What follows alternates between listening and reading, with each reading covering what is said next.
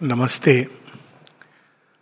So today is 17th November, and uh, there are several kinds of already talks, deliberations, reflections on this day. And uh, we have ourselves spoken about it and on different occasions. But today I want to look at it from a very different angle. And that angle is from the point of view of its impact on humanity, what it really means, and what it means for us from the future point of view. So, all evolution, Sri Aurobindo reveals to us, is a twofold process. What we see is one side, and the side is form is there, and there are some challenges, and the form evolves. But there is something which happens before the form evolves, and that's what we see symbolically hinted in the story of the Dashavatar. And invariably, it is a descent from a higher plane that enters into matter and awakens in matter the need to go beyond its framework within its limits. So, if we look at it from that angle, in fact, Mother speaks of it that uh, Sri Aurobindo and herself have been there at the juncture when the first humanity had come.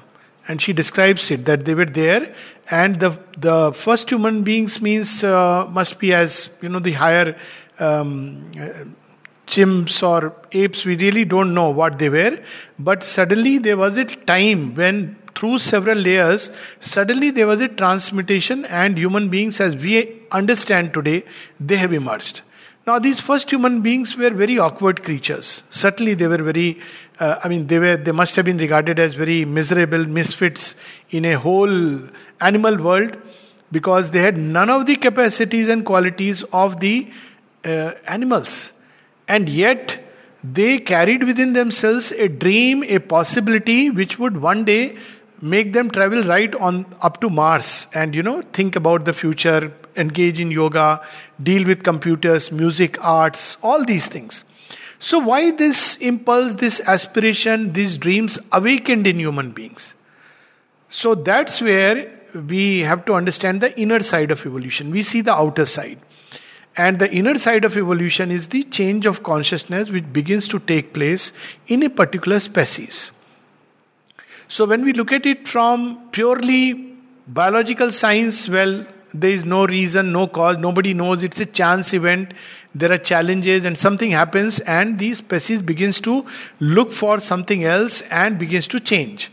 But from the spiritual perspective, as Sri Aurobindo reveals to us, there is something which happens before this change begins, and that something is the divine descent in matter. The mother speaks about it as the divine sacrifice in matter.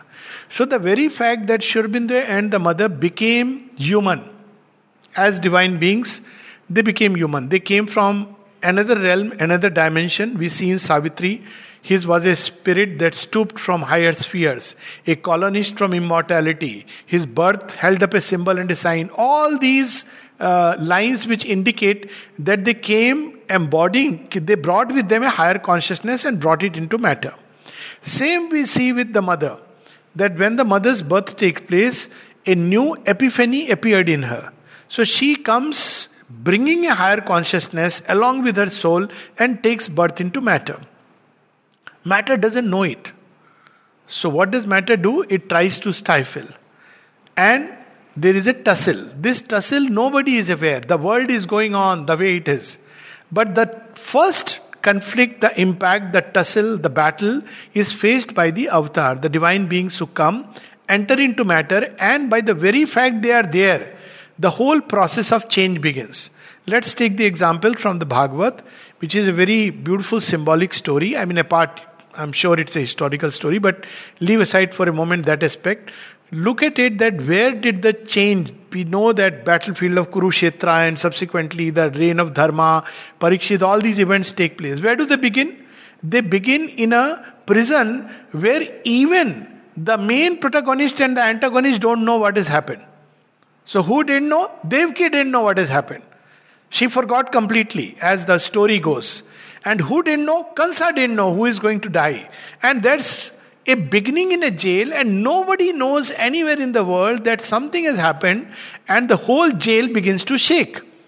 That jail or the prison is the prison in which humanity of that times was imprisoned. And slowly from the jail, the change starts, and this little baby begins to come out, escape, and then there are challenges he faces, nobody else faces, and he conquers them. And then eventually, he leads a humanity, and now we know him as Krishna, the adorable Krishna who leads humanity out of that state in which it was completely a slave to a system, to a way of life, and leads him towards freedom and delight. That was Sri Krishna's mission to lead humanity to freedom and delight while walking the path of life. He didn't teach that you have to escape anywhere into some forest and monastery, but how to live normally and yet be free inside and taste that delight. But world is not ready. We know that. So now another avatar comes in the form of Mother and Sri Aurobindo. And now another story, an epic climb begins where within matter, within the womb of matter, it's not just a mother's womb, but womb of matter, these two divine beings in two different parts of the world begin to change or shake the very foundations. Now, because they begin to, now this is a story seen from a very different perspective. Now, when they begin to shake the foundations of matter, 72, 78, 1872, 1878, see what happens. There is all over the world a great churning starts. If you see from 1900 or late 1800, the kind of revolutions that start and from 1900 onwards and then the world war and everything as if matter knows that there is something new which is going to happen but it is not ready for it. And that's why in one of our talks in japan mother says that we see this restless activity in nature because she wants to give birth to a new species and she uses the word superman. This is the first time that the mother openly declares that all this that is happening is because matter is going to deliver a new species now, actually, if they didn't, if nobody knew about them, see, during Krishna's whole lifetime, there were just five beings who knew.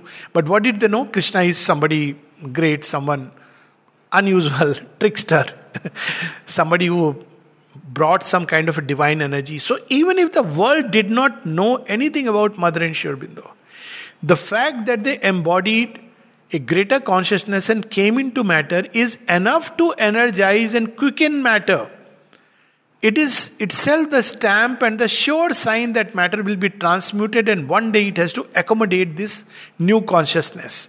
So, evolution of man into the being of tomorrow was already fixed and decided. People think that, you know, it depends on 5th December or 17th November. No.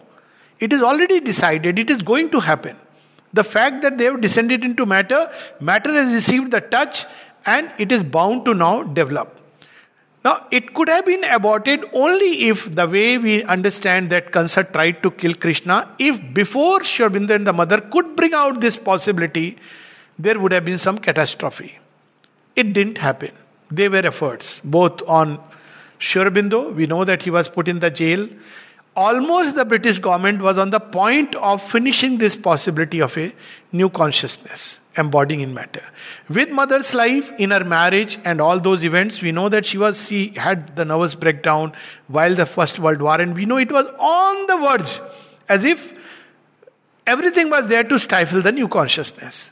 But then, for the mother, it turned out into a greater yoga. For Sri Aurobindo, while in the jail itself, he could, uh, you know, realize the greatest uh, stairs of yoga.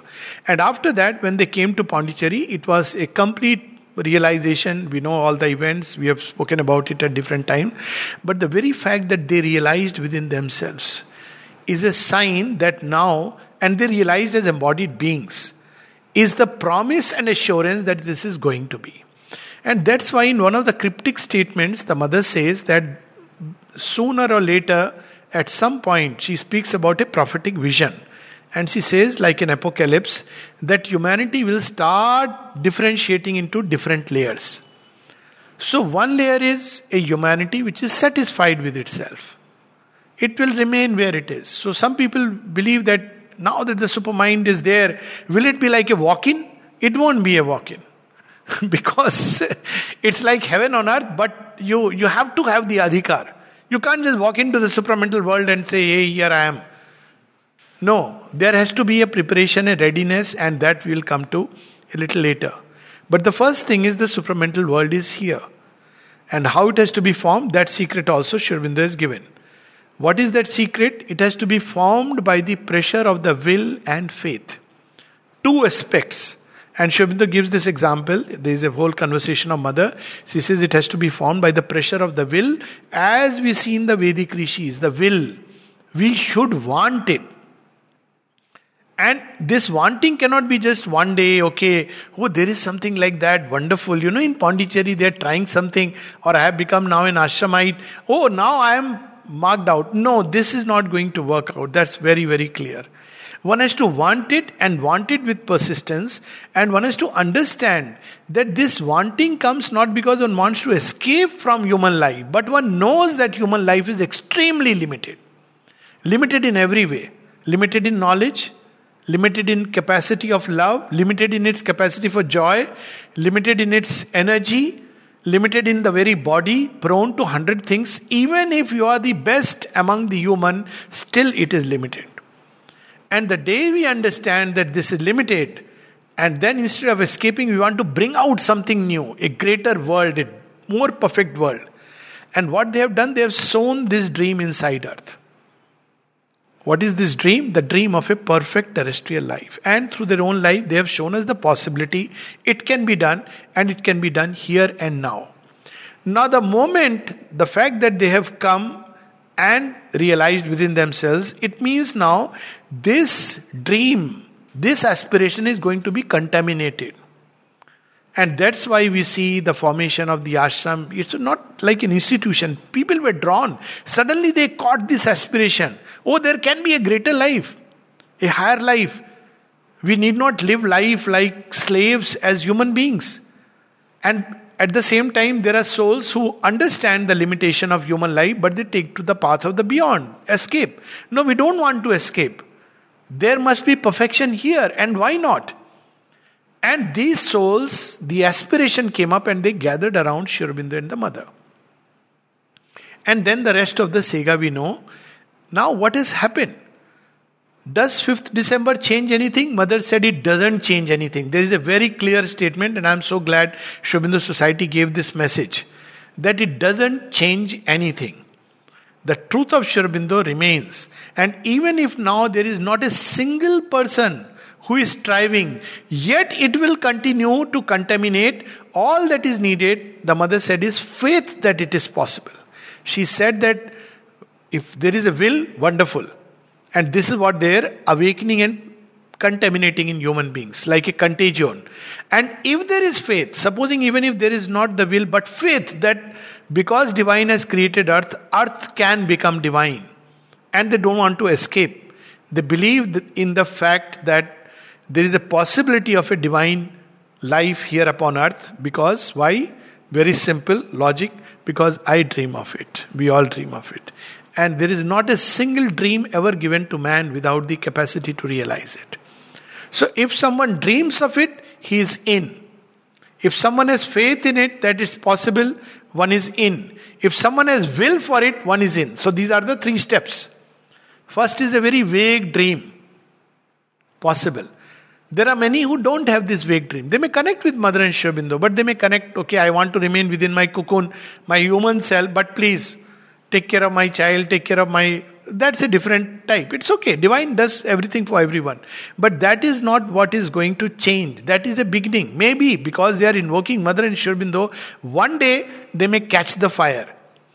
But the real journey begins when we begin to dream. Dream what?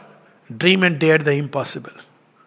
What is impossible? Sri Aurobindo says, in this limited mind which cannot know anything without reason, analysis, inference, hundred ways, observation, there is a possibility of a spontaneous, direct, plenary illumination and knowledge. The moment we say it is possible, and I could go on into rationally understanding it, it's very much possible, even if you see rationally. Ultimately, how do we know anything? We know it through contact of consciousness. But unfortunately, right now, the contact is through the senses and the mind very indirectly. How do we know I am hungry? Because we become hunger. How do we know we are angry? Because we become angry. Somebody else may not know.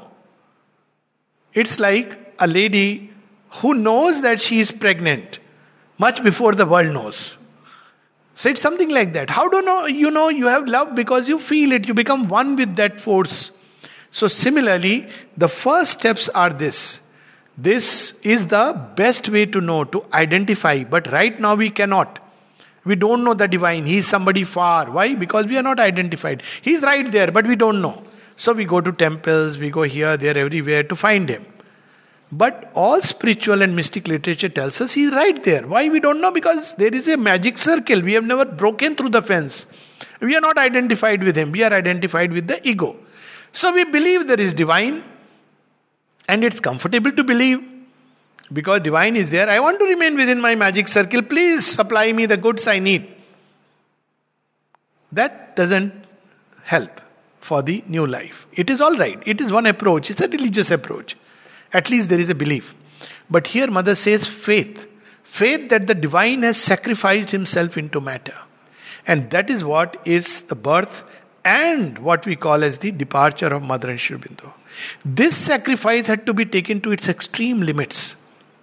Every moment of their life, look at, imagine divine beings.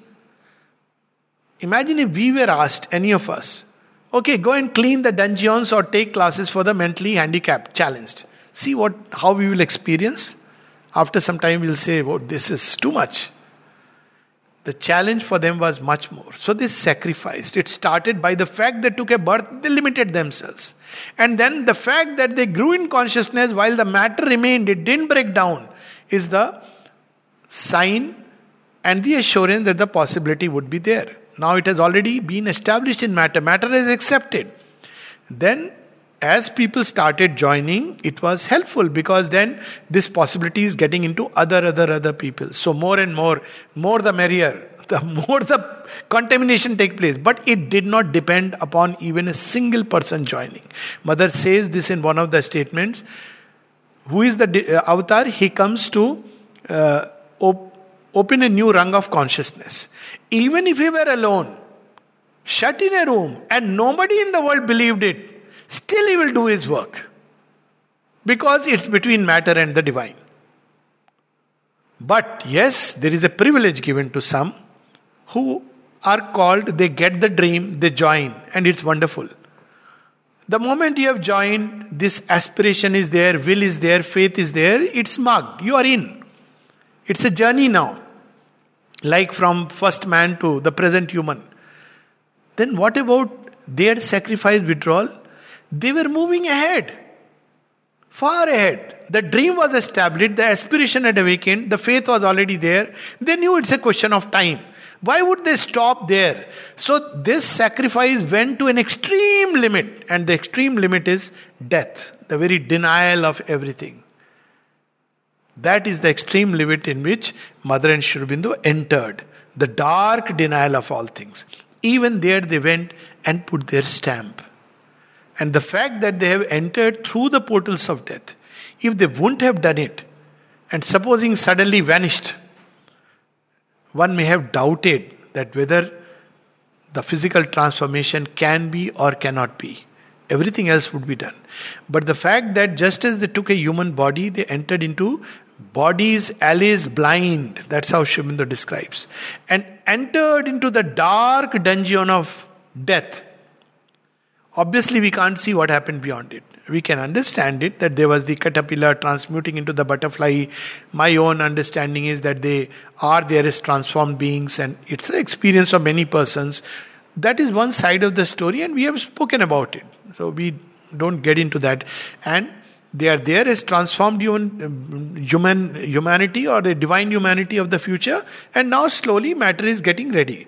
But the route they took toward the transformation was through a headlong plunge into the dark alleys of the body, right to the stronghold of death.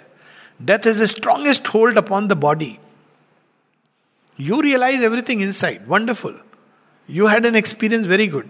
You, you felt nice, you had peace, you had a vision, you felt blissful. Even you had a means of knowing directly by an inner intuition. But the body, it says, I, am not going to, I refuse to give it. So they entered into the last fortress, the impregnable fortress. And the fact that they entered into it and came out through another end Obviously, we couldn't see. How could we see? So it is. It was like the ultimate, the last sacrifice. And those who believe that have this faith that because they have become matter, become human, human is bound to become divine. That is enough. That's how she puts it.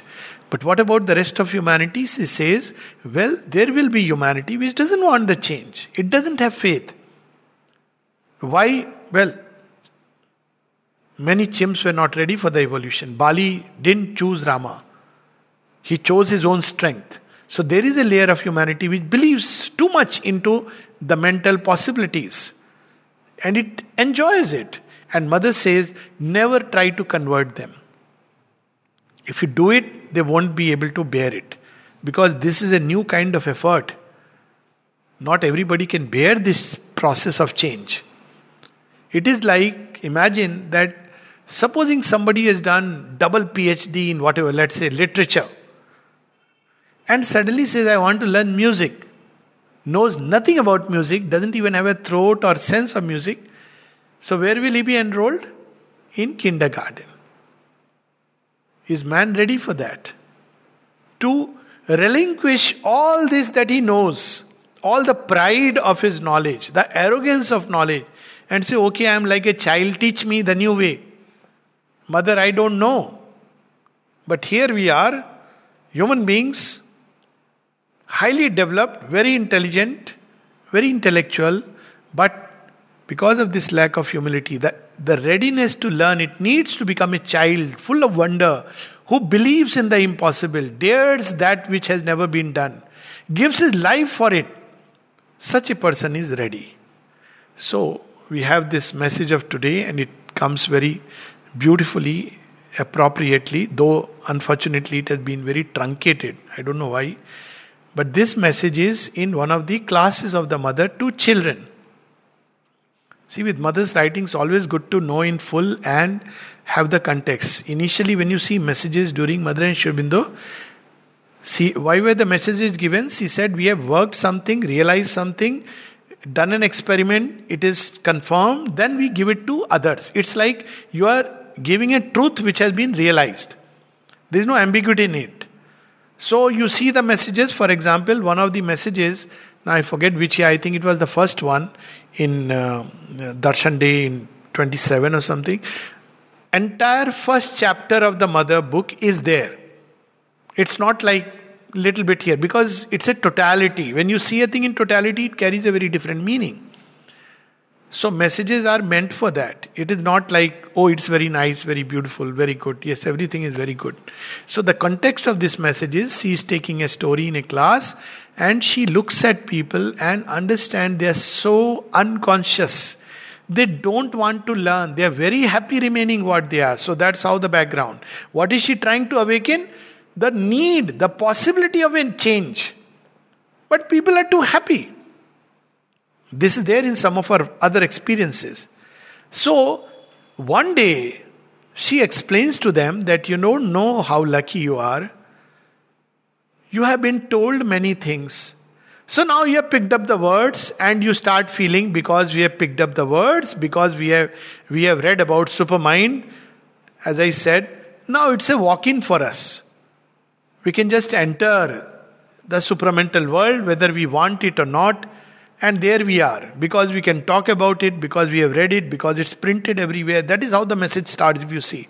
She starts by saying, because it is printed, so anybody can read it. But she says it doesn't work out like that, and there she reveals a secret truth, and that is of Adhikar Bhed. Sri Aurobindo speaks of it in evening talks and says there is something like Adhikar Bhed which modern mind doesn't know. You can't claim as a right. Oh, now the supermind is there, now I can become a supramental being. No. There is something called as adhikar. And then she gives the story of, it's a Gujarati story incidentally, which has been translated of one Yusuf. So Yusuf wants to get initiated. He goes to a master, and the master says, Okay, fine. I'll initiate you, but do a little errand. So, what is the little errand? He says, Take a box, carry it, and give it to the master on the other side of the uh, forest. All right. Hey, you come back, I'll initiate you. Very good. So He's happy, but Master says before he is departing, just wait a sec, wait a sec. What is it, uh, Master? Don't open the box and see, huh? Now you see when you say, don't open, so he's curious. What is in the box? The box is not locked. Maybe the master has forgotten. Master doesn't forget anything. So he's traveling, he's thinking, what if I just have a glimpse? What is there? So he gently opens the box, and lo and behold, there is a rat. It jumps out. Now you can't catch a rat. You can't catch even a blind rat, by the way. So rat has disappeared and he feels very bad. And he comes back to the master, says, I'm sorry. Master says, Yes, I am also sorry.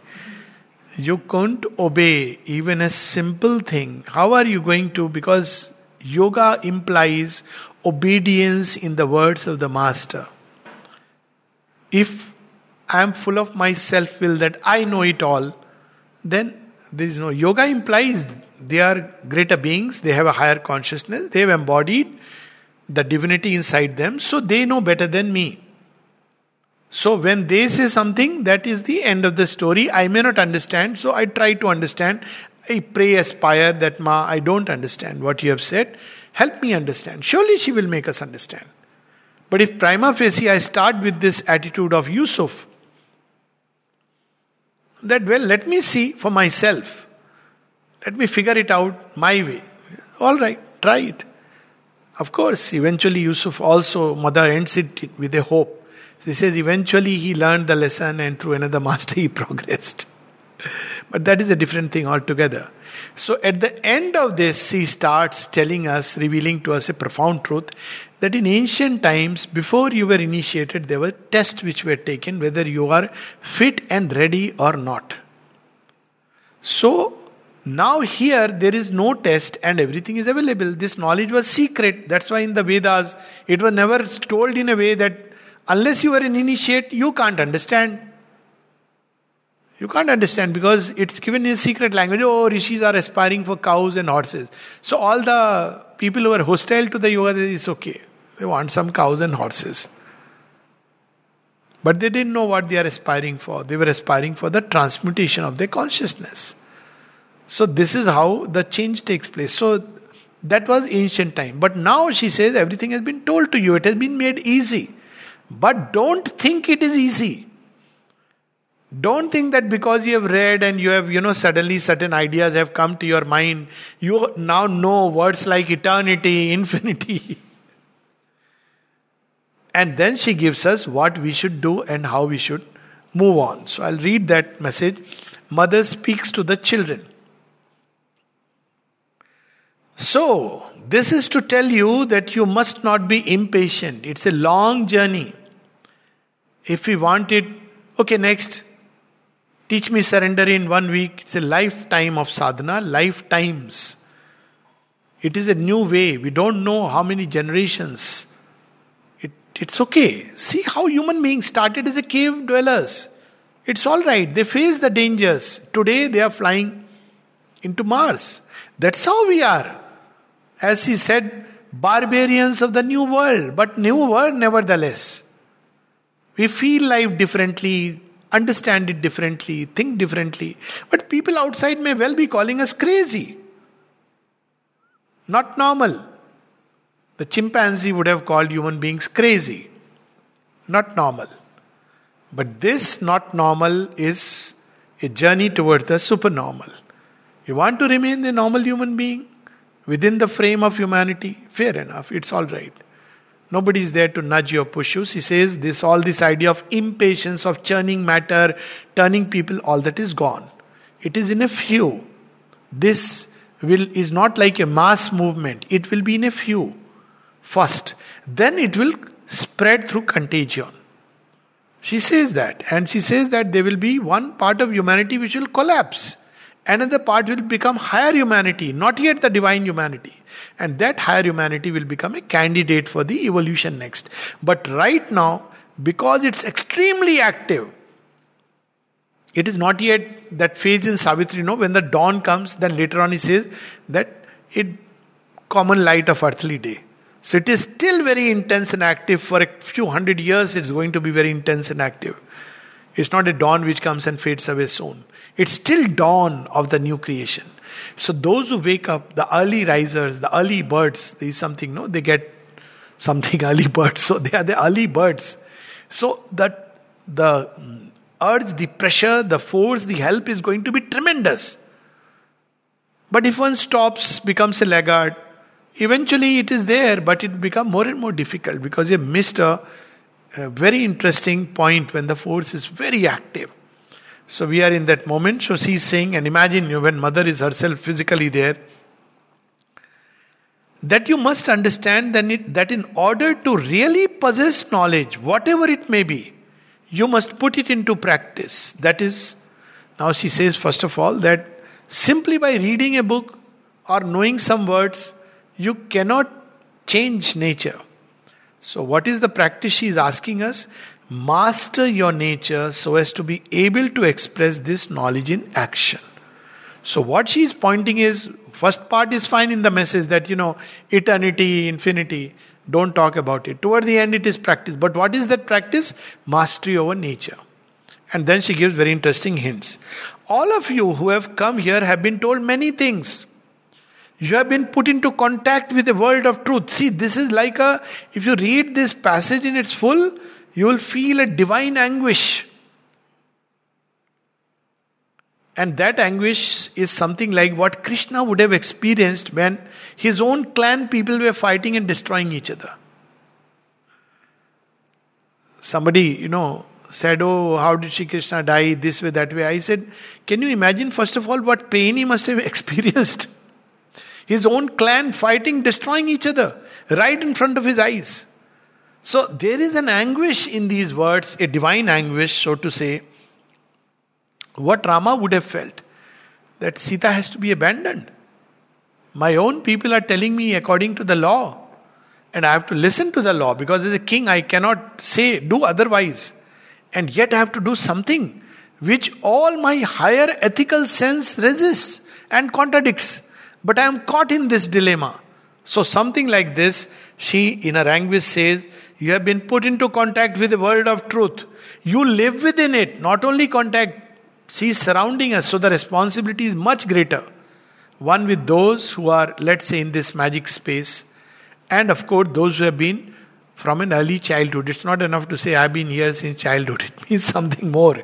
So she says, the air you breathe is full of it. We all know the difference, no? What is what the air means here and what it means outside. Very often, when people have these problems, problems are everywhere in life, no? So you just ask, so would you like to be elsewhere? No, no. Because this air one breathes here is something different. That's why people come. Sometimes our outer mind may not understand it. Just now I was experiencing, you know, in the sports ground, you have the second December program. If you look at it outwardly, you feel, what is it? You know, you are made to learn all this uh, repos and, you know, attention and standard. In long time, you're just standing. But it's not about that at all. If you look from the superficial point of view, it will look like, what is this activity? But if you feel it inside, you feel that this is a spot where the mother is taking up the most difficult part of the work. Within the body, she wants our body to soak in that atmosphere to bring out that power inside.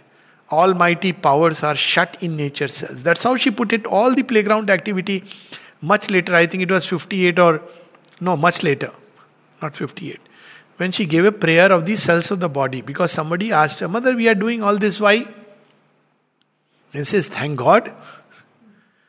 You at least want to know why? Okay, I'll tell you. It is to awaken consciousness in the cells. Now, this was too much. You have cells, but what is awakening consciousness in the cells? Consciousness is a brain phenomena.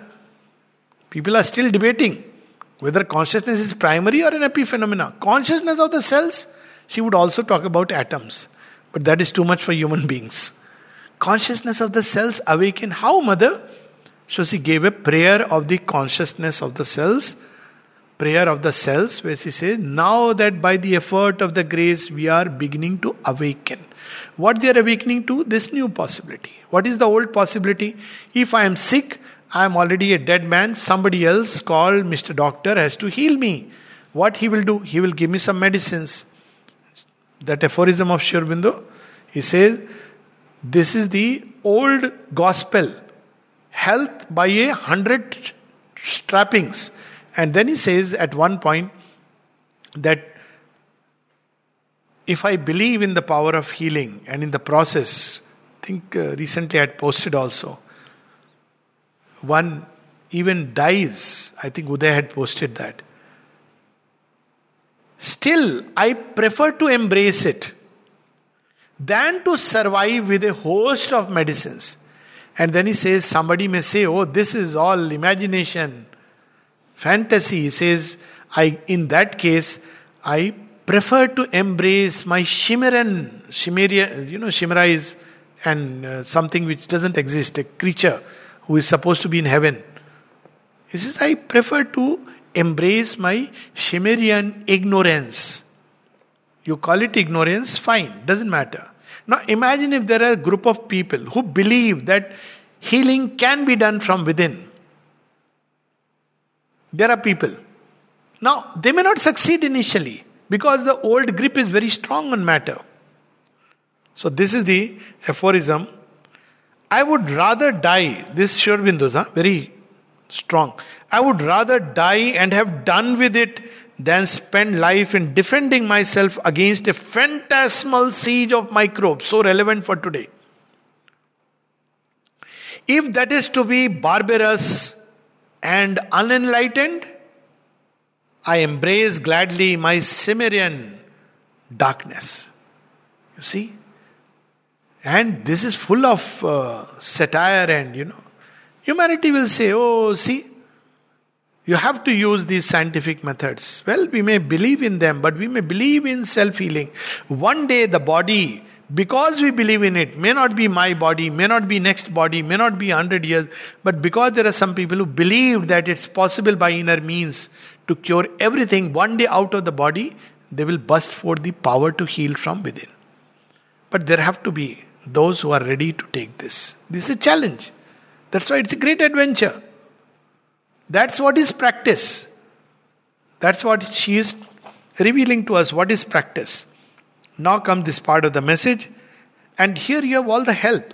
And yet, how few of you know that these truths are valuable only if they are put into practice?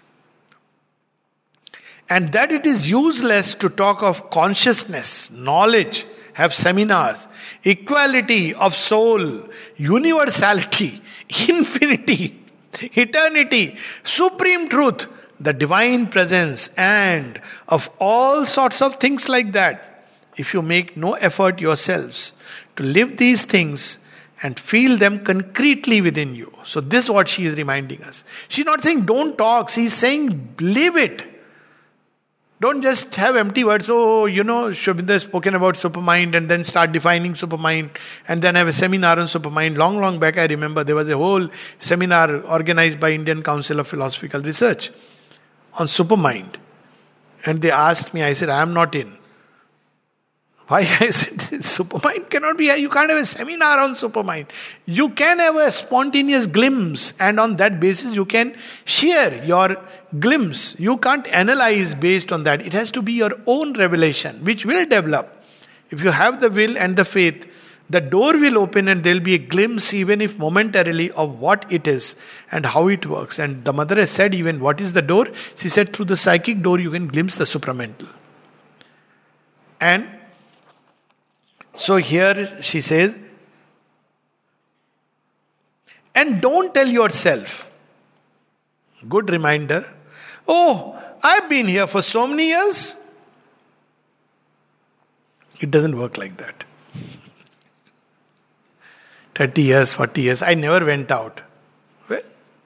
You never went in.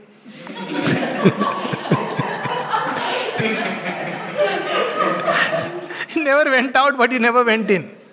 You know this story about uh, she Guru, Guru Nanak. Once people were going on a pilgrimage, holy site. So they said, Would you come along? He said, No, no, I am kind of busy.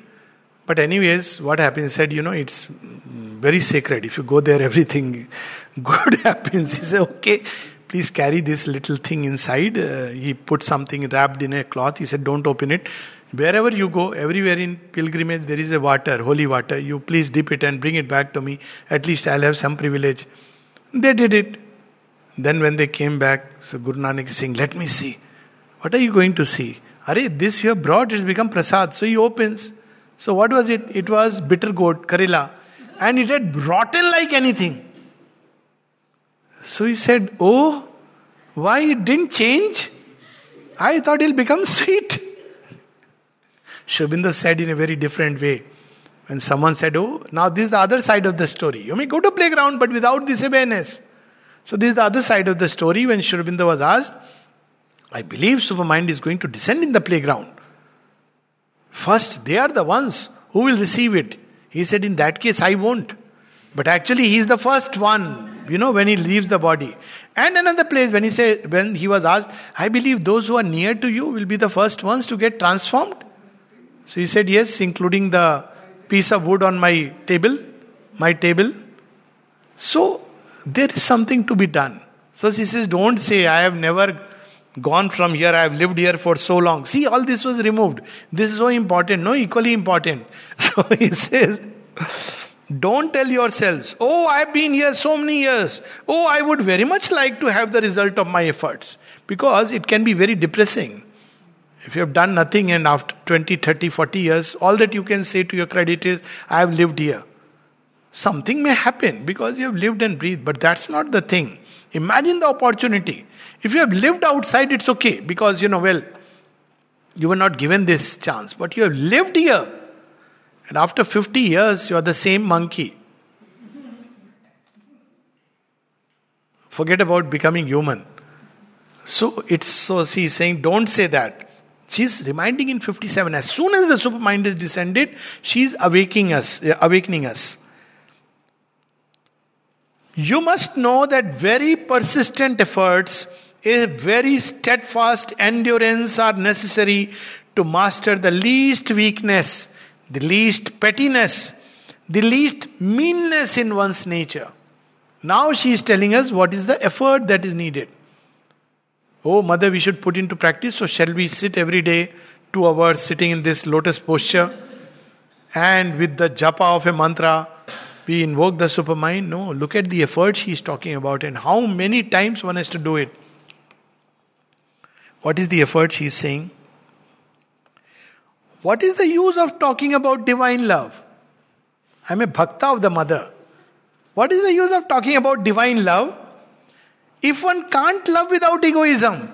Forget about divine love. you can't love a human being without egoism. You want to do bhakti. There also we'll do the same thing. Fulfill my demands. If you don't, then you are no more divine straight away. Love a human being, love a creature, love dogs, cats, all the plants, everything. Then you will understand what it means to love without egoism, she is saying. When you are loved without egoism, then you can talk about divine love not before that. So that's why she's not saying you don't have a right, but right, when you're broken free from the finite into the infinite, then you can speak about infinite. If you had a moment's contact with the eternal, maybe while sitting in front of the sea, then you can speak about eternity because it carries the weight of your own experience. Not just because one has read it. So, what is the use of talking about divine love if one can't love without egoism? What is the use of talking about immortality? You know, we are going to become immortal. If one is stubbornly attached to the past and the present, she's not talking about body, look at it. Past and the present, my old way of life. That's so wonderful, you know. You know, when I was in Air Force, when I was a doctor, it doesn't work out. Rich, successful life, as Dilip Kumar Roy once wrote to Sri Aurobindo. After all, I had quite a rich, successful life, you know. He has given music in some of the uh, top films, acclaimed all over the world. Somebody who could correspond with Gandhi, Russell, all these people so freely, Aldous Huxley. So he says, after all, I didn't have a bad life. He says, yes, that's what you feel, unfortunately. you don't realize what a limited human life it is. There is not even a single mastery over an impulse in nature. That's what Ashoka and Buddha know. When Ashoka says, I am a king, so Buddha says, I am also a king. What is your dominion? Buddha asks Ashoka, You see all this land? That is my dominion. What do you possess? What are you a master of? He says, I am master of my nature. This is my dominion. So she says, You can't even have that. What is the use of talking about immortality if one is stubbornly attached to the past and the present? Immortality by its nature means to follow the universal movement. If we get stuck, even if it is to a chair or a way of being or a character, then we are gone. We are not at candidates for that. And if one doesn't want to give anything in order to receive everything, people took all the trouble to come all the way and they wanted to see the mother immediately, night 10 o'clock. We have come for darshan. Mother, they have come. Says, Oh, is it? They can't wait till morning. Mother, they have come very far, so they want to see you. Oh, is it? Then she says, just because they've taken a train and come, so they must see me immediately, and I must present myself. No, no, mother, not like that. They are asking, they want to ask you, what will it, how will the supermind benefit them? She says, and why should it benefit them? Just because they have taken a train to come here, it should benefit them.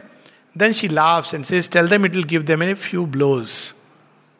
And then she reminds, because human beings don't want they are not ready. So they have no other choice. Divine has to lead us through these blows. Very unfortunate. Divine doesn't want it.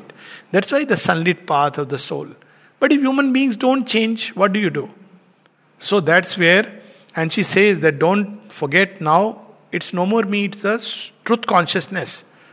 It will not uh, try to protect you, it will give you blows if you go. If you have taken shelter in her, her way is different.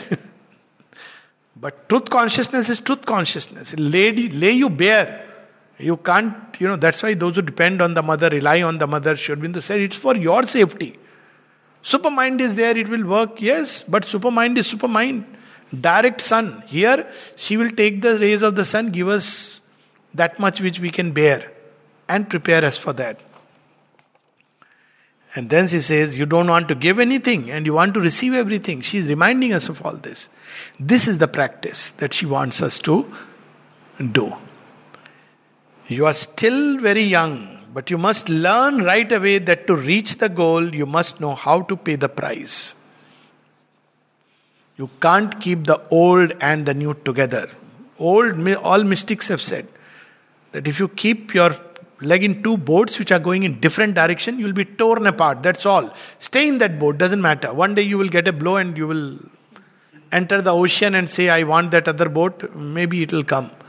But when the other boat has come, then jump. Don't wait. Don't keep feet in two boats. Turn everything into a journey toward the goal. You must learn right away that to reach the goal, you must know how to pay the price, and that to understand that supreme truths, you must put them into practice in your daily life. That's all the mother. So, this is the full message, and when we read it with the background and the context, it awakens us, wants us to move. Main thing that she wants us to cultivate is sincerity.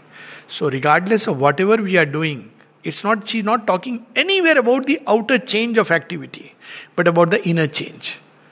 We have to come out of the old way of doing it. Maybe we are doing the same thing, but we are doing it in a new way. And if we don't know the new way, we have to aspire and find the new way. Thank you.